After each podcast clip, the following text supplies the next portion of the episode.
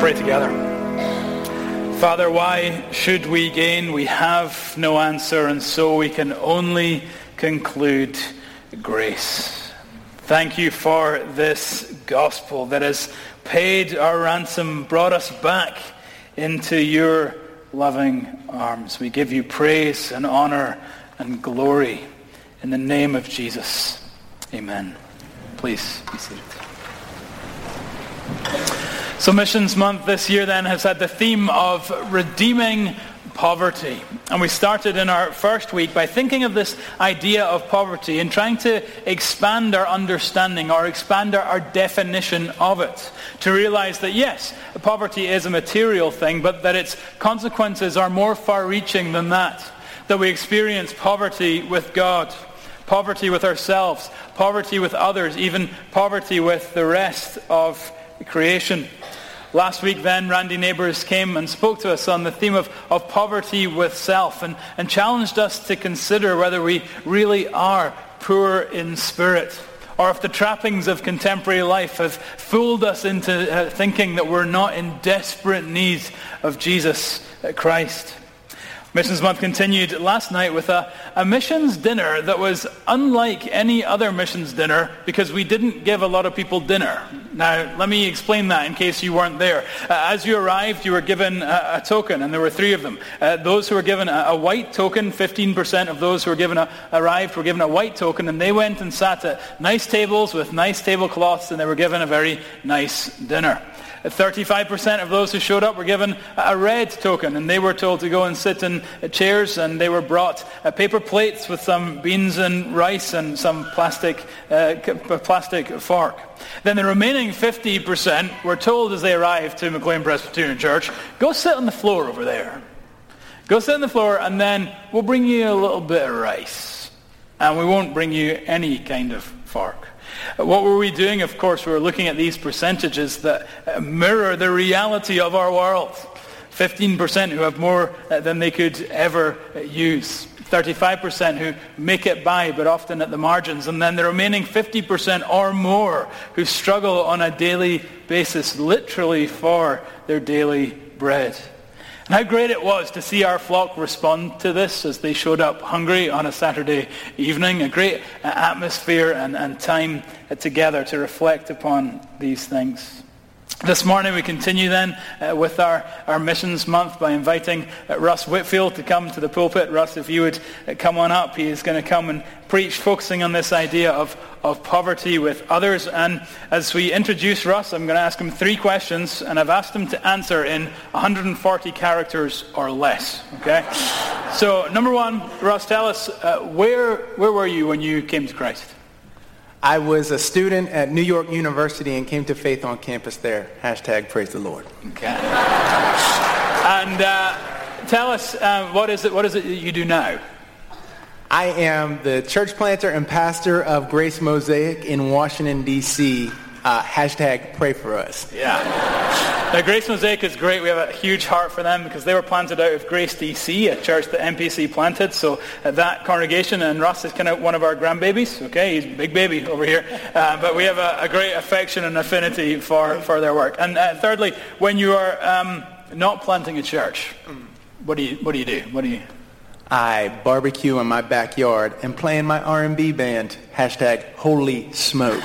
yeah. Amen. Amen let me pray for Russ. Russ and is such a, a blessing to us. Uh, Lord, we're so glad that you've, you've brought him here this morning and uh, just allowed us to share in kingdom work together. What a, what a blessing that is. But Father, we don't boast in any gifts, in any power, in any wisdom. We boast only in Jesus Christ. And Father, I pray that as Russ preaches, uh, he would uh, make much of Christ in his own heart and that that would just overflow, spill out onto all that are here and that we would be attentive as we listen, engaged, ready, eager to hear your voice, the prompting of your spirit as Russ brings your word to us. Thank you, Lord, for this time. We're grateful. In Christ's name, amen. Good morning, family. I bring you greetings from your grandbaby, Grace Mosaic. Uh, the first thing I want to say is a big, huge thank you from myself and from our community for your generous and kind support of our community. I, it's a blessing to us, and, and God is showing off in our midst, and we know that you have been a powerful instrument of what's happening in our midst. So I am really grateful for you, and so is our community, and they, they send their love along and hope you feel that, and we feel your love uh, very much so. Before uh, I came up here, uh, the Reverend James Forsyth told me that I should not preach this sermon as if I've preached two already, but to preach as if Jesus is coming back tomorrow. I'm going to try and do that. I don't know what that means for y'all, but I'm going to try and give it, give it my best. So if you would, turn with me to the book of 2 Samuel, uh, chapter 9 of 2 Samuel. And you can find this uh, on page 260 of your Pew, bullet, Pew Bible. 2 Samuel chapter 9. And this is God's word. And David said, Is there still anyone left of the house of Saul that I may show him kindness for Jonathan's sake? Now there was a servant of the house of Saul whose name was Ziba. And they called him to David. And the king said to him, Are you Ziba? And he said, I am your servant. And the king said, Is there not still someone of the house of Saul that I may show the kindness of God to him? Ziba said to the king, There is still a son of Jonathan he is crippled in his feet. The king said to him, Where is he? And Ziba said to the king, He is in the house of Machir, the son of Ammiel, at Lo-debar. Then King David sent and brought him from the house of Machir, the son of Ammiel, at Lo-debar. And Mephibosheth, the son of Jonathan, son of Saul, came to David and fell on his face and paid homage. And David said, Mephibosheth. And he answered, Behold, I am your servant.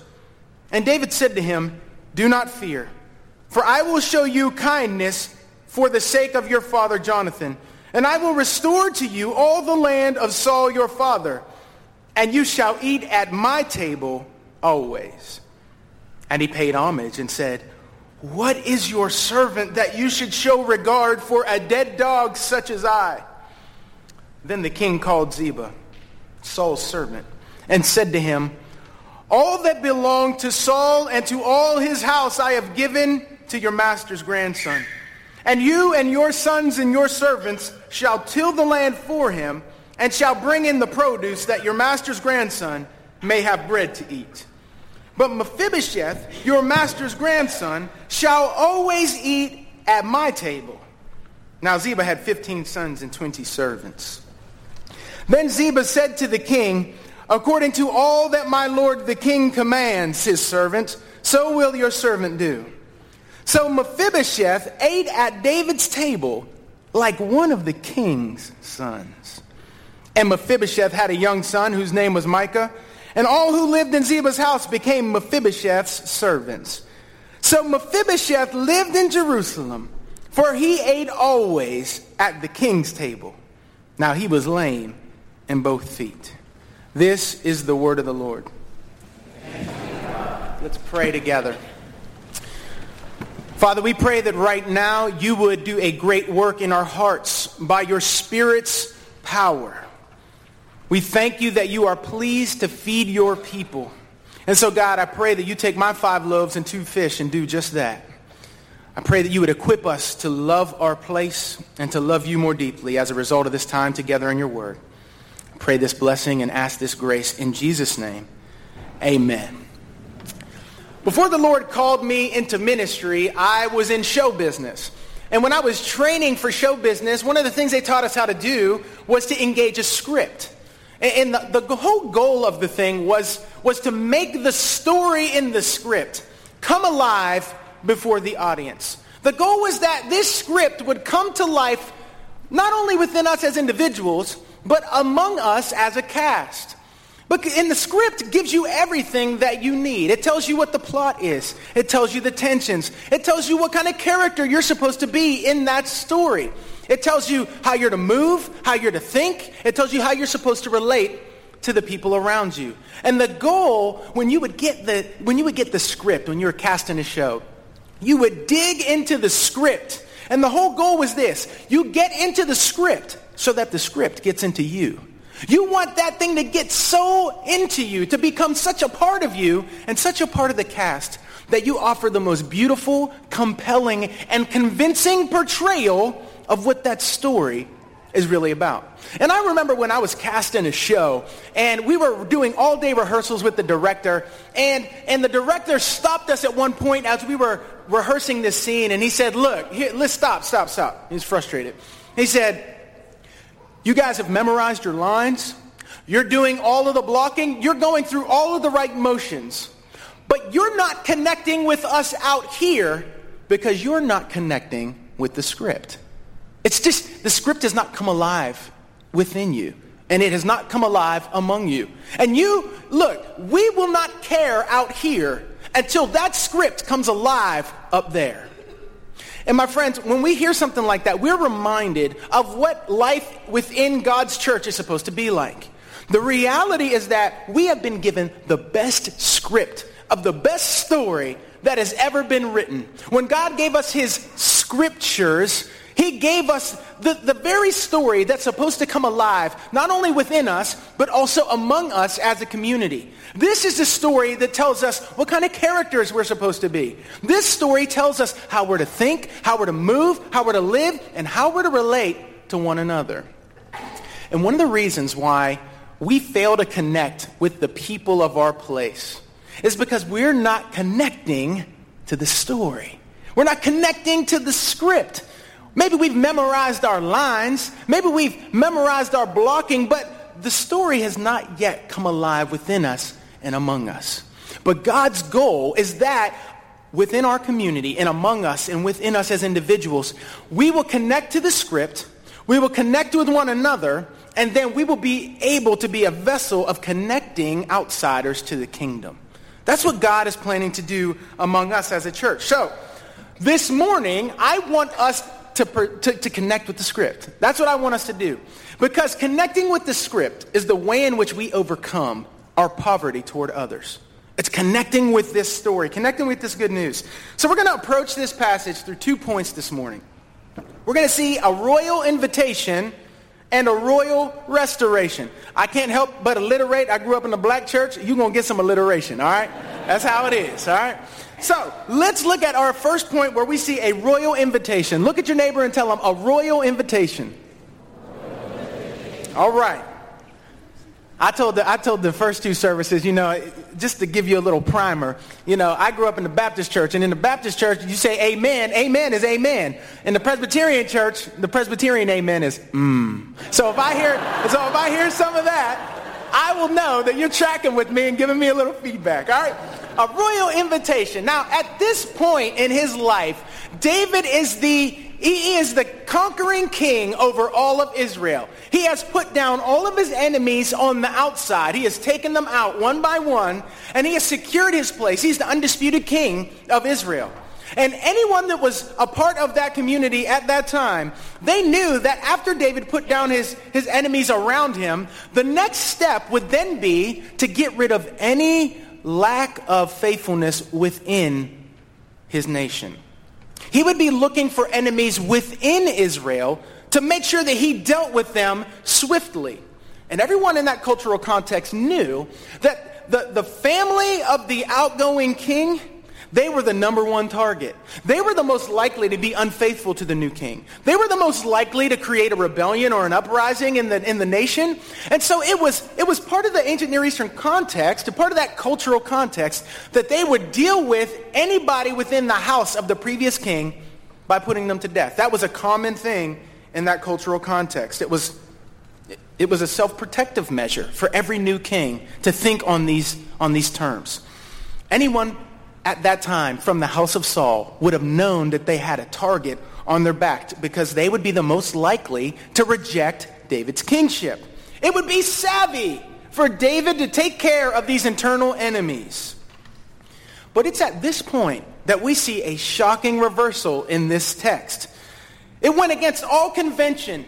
It was countercultural. It was completely surprising and unexpected. Any other king would have asked his counselors, is there anybody left of the house of Saul that I may put them to death? Is there anybody left of the house of Saul that I might eliminate them? But David shows that he's not like other kings. Because when you look at verse 1, you see that he asks a very different question. David says, Is there still anyone left of the house of Saul that I may show him kindness for Jonathan's sake? You see, David remembered a covenant, a promise that he made years and years ago with one he loved as his own soul. And it was on the basis of this covenant that he decided to show mercy and grace and kindness to his enemies.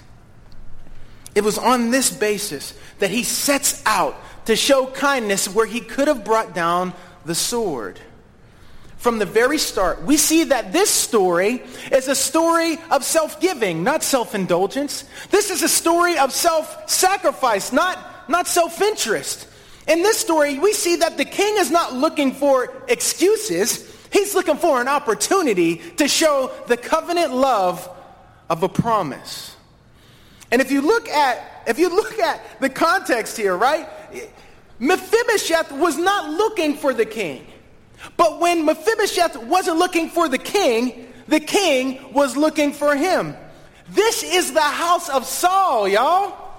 The, I didn't mean to make that rhyme, but that's just black church coming out naturally, all right?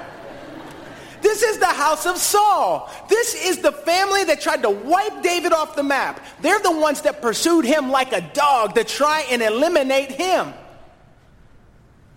This is the man who heaved a spear at him while he was playing him some calming music, trying to pierce him through. This is the house that David is trying to show kindness to. And in verse 3, we see an additional layer. David asks a servant, Is there not still someone of the house of Saul that I may show the kindness of God to him? He wants to, he wants to show off that covenant commitment to his dearly loved one, Jonathan, who is now gone. But he also wants to show the covenant love of God and put that on display. Now look, this word translated kindness, all you theologues know the word, Hebrew word, chesed, which is covenant love. It's the love that's used to describe the, the covenant commitment of God to his people from ages past. From Abraham, Isaac, Jacob, the promise of God that he would be their God and that they would be his people. He wants to show off the commitment of God.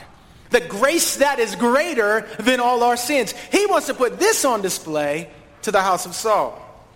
He wants to show the never stopping, never giving up, unbreaking, always and forever love, as Sally Lloyd Jones would put it.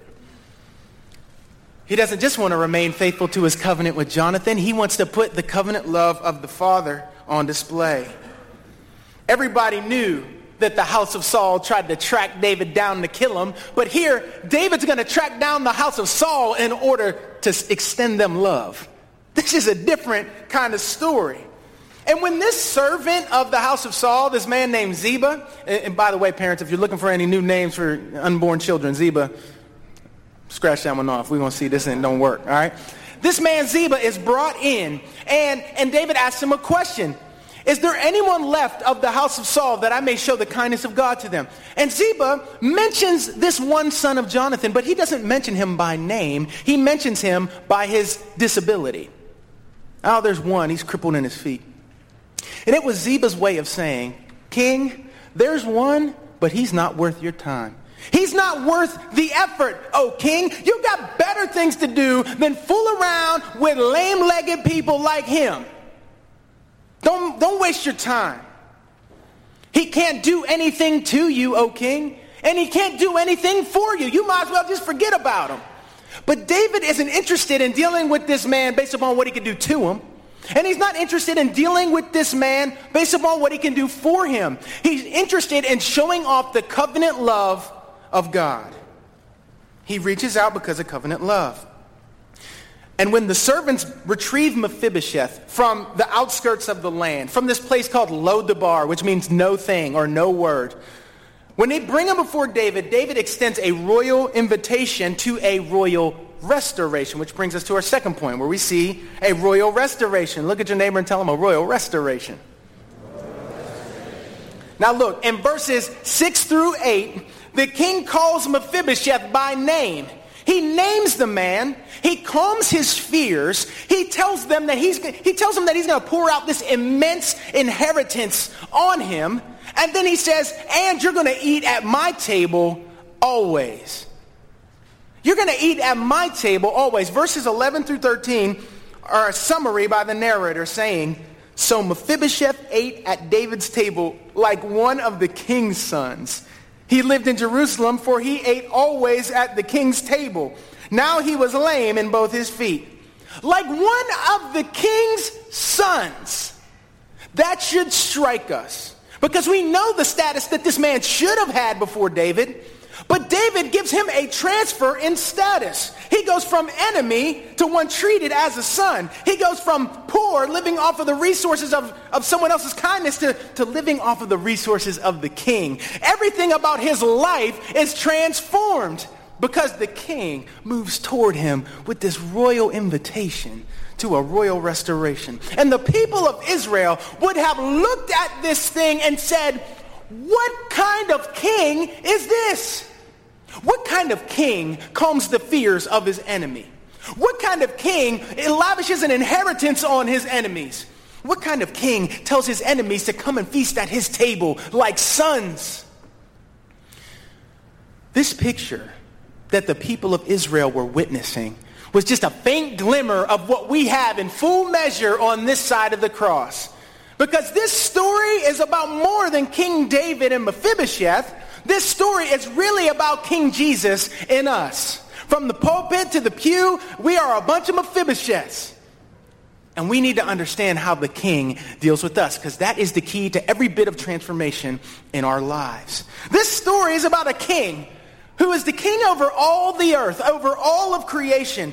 And we could have expected him to execute the people who had loyalties to another, who wanted him gone, those who didn't want his kingship, those who wanted to hold the reins of their own lives and call their own shots, those uber competent people who are so caught up with their good gifts that they miss the good news. We could have expected the sword to fall on us. In our sin, we rejected his kingship. We didn't want anything to do with King Jesus. And the reality is that there should only be four chapters in the Bible. Genesis 4 should say, then God blew everything up and lived happily ever after. The end.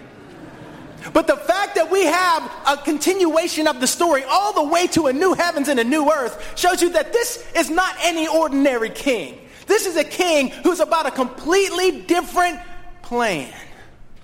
A king who draws near.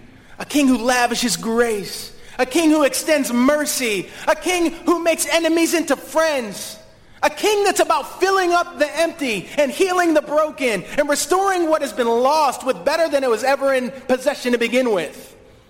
This is a different kind of king. We could have expected this great king to ask a question after Genesis 3. Is there anyone left that I may destroy them? Is there anyone left that I might execute them? But that's not the question that he asks.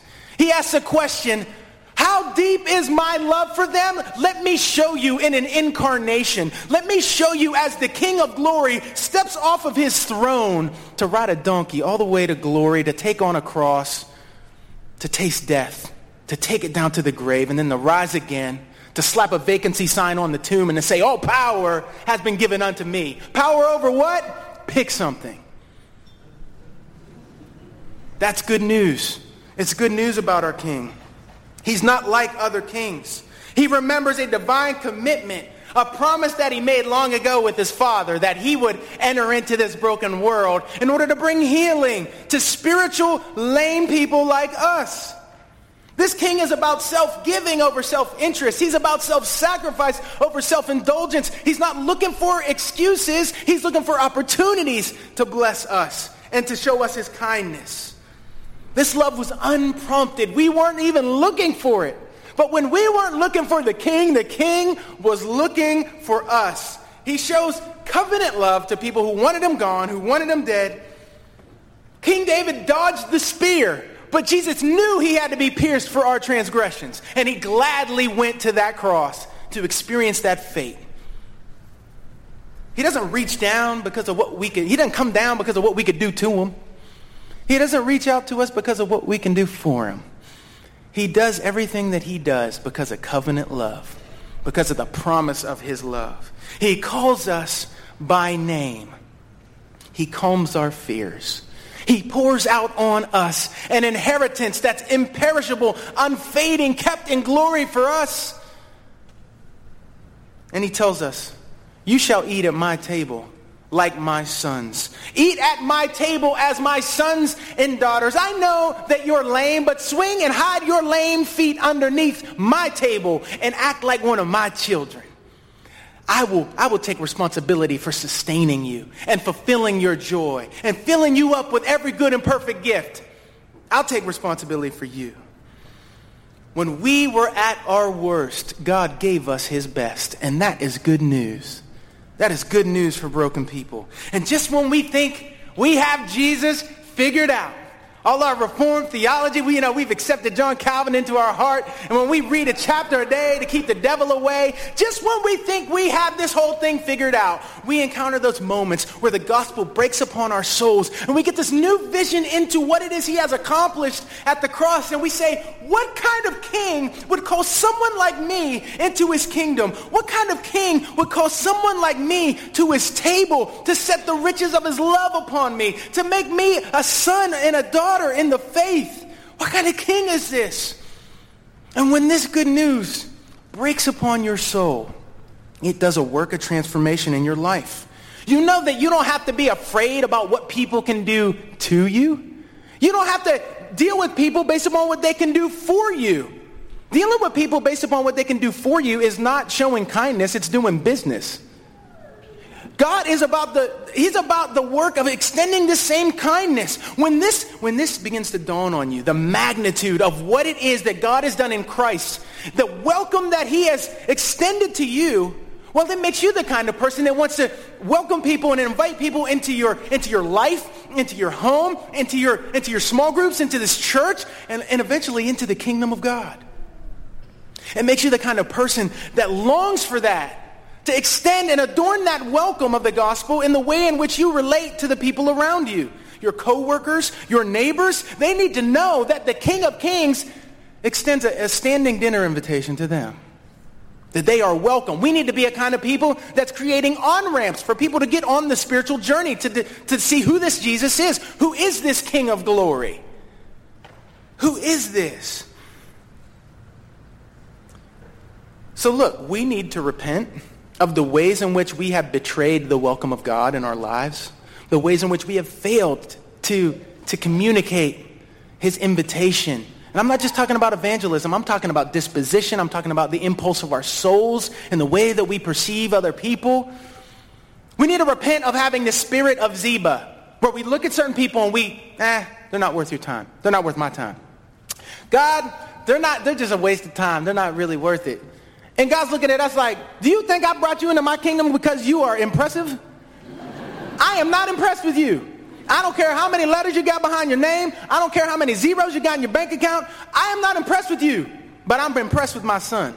And if you trust in him, I'll receive you as, as my very own child. There is no one that is outside of the boundaries of being redeemed. We are exhibit A.